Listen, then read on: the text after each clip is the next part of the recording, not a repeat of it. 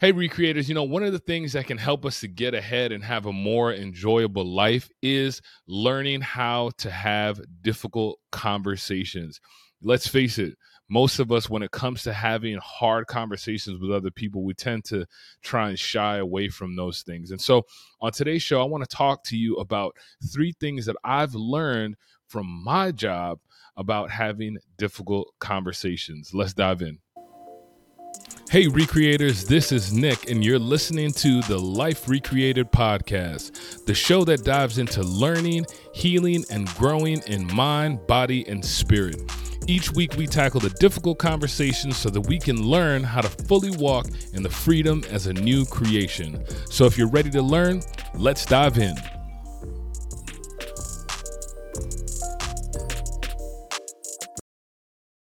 Now, before I dive into the content today, I want to invite you to a new community that we've created for men called Recreated Man. This is a safe space for men to be able to learn, heal, and grow. Listen, if you're a man out there, you feel stuck, you feel frustrated, and you're really just trying to figure out how to live your purpose, how to really walk in your power, and really how to live in your God given position, man, this is a free community for you. So, drop a link down below jump in with us, man. We do monthly meetups, uh, monthly challenges, and you know, just have that accountability, add value, and try and uh, help build up each other in this community. So I'll drop a link down below. So let's dive into it. So first off, what do I do? My job entails that every day on a daily basis i'm usually meeting with family members i'm meeting with friends um, of people that have lost somebody. They that person has passed away maybe it's a family member um, maybe it's a, a, good friend whatever the case may be but every single day i'm sitting across the table from a family who has just recently had somebody die in their life. And this has been probably one of the most interesting industries that i've been able to um, add value to or just just be a part of. And the reason it's so interesting is because you can imagine that sitting down with family members and sitting down with people that are in those type of positions the tension is very thick in those moments. I mean i, I want to say honestly the majority of conversations that i have with people you can almost feel the tension in the room when you're there. And so when I first started in this position, you know, sitting down with people and having these conversations was so extremely uncomfortable, you know, because you put yourself in this situation and you're wondering, okay, what do I say to somebody? You know, w- how can I bring comfort? How can I help? And you know, when you're sitting in those moments, you realize that a lot of those questions that you're asking, they're really s- self-focused and they're more self-centered, rather than figuring out how you can actually help someone um, in the, these conversations. So that's what I do. So here's three things that I I really learned from it. Like I mentioned before, you know, when you're sitting down in these conversations, it's very tense. And so my first lesson that I learned was that when you're having difficult conversations with people, you need to learn how to lean into the tension rather than trying to run away from it because for most of us we're not really confrontational. We don't like to to to be in those type of conflicts and be in those kind of conversations with people. And the reason why is because a lot of times those kind of conversations they cause a lot of tension internally externally. You feel it from the other person. You feel it in how you guys are talking the body language. You feel all those different things. And so our natural instinct is to run away from that right is to run away from that. But i've learned in these difficult conversations instead of running away from the tension i've learned how to start leaning into the tension meaning that i know that i'm walking into an uncomfortable conversation and i'm learning how to be comfortable in those uncomfortable situations.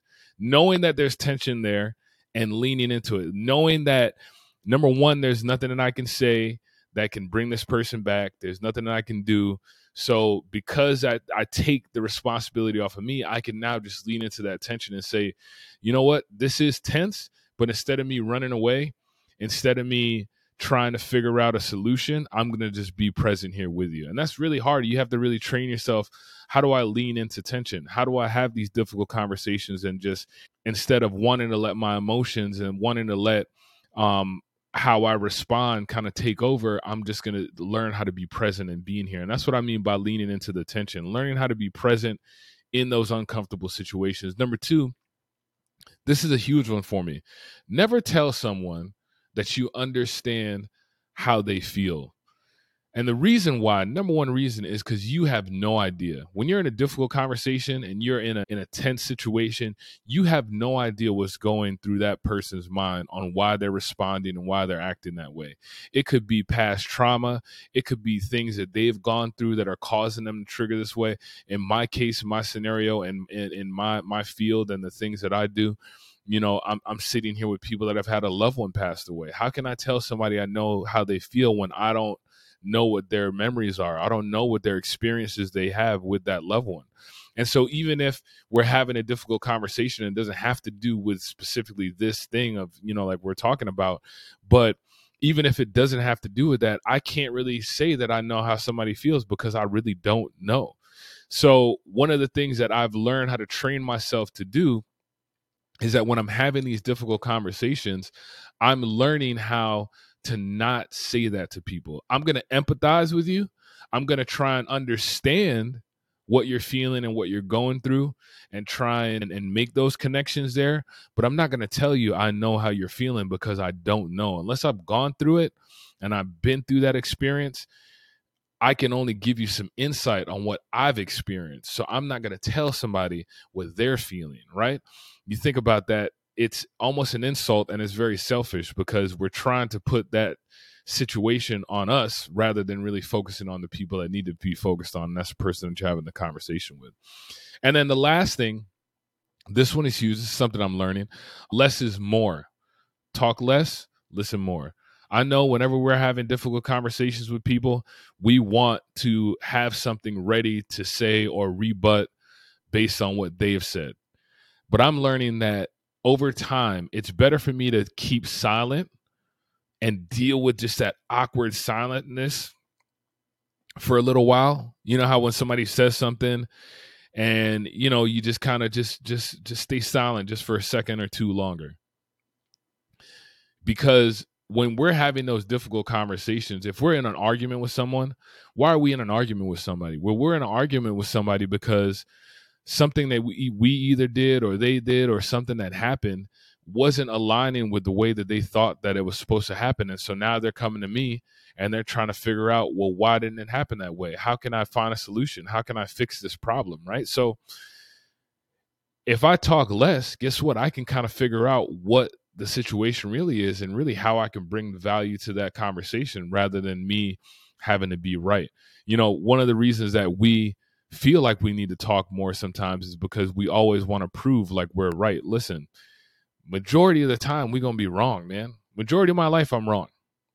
Majority of my life, a belief I had, something that I said, some way that I interpreted something, my perspective on something has not been the complete picture. It hasn't been the right answer. It hasn't been the right choice. So when I learn how to talk less and listen more, I can give that other person those few moments that they may need to really articulate, really communicate what they need help with and how I can help. And so those are three important lessons, man. If you take those things, number one, leaning into the tension rather than trying to run away from it. Number two, never tell anybody or somebody that you know how they feel because you don't. And then number three talk less listen more. And you apply those to those difficult conversations next time you get into you know a situation with your spouse or your loved one and it's and it's heated think about those three things, right? Think about those three things and apply those things. Before I sign off, once again, like I mentioned before, we have a new community for men, Recreated Man. Listen, if you're a guy out there, you're stuck, you're frustrated, this is a place for you. I'm going to make sure I drop a link down below. But until next time, this has been Nick with the Life Recreated podcast, man. Keep learning, keep healing, and keep growing. Peace.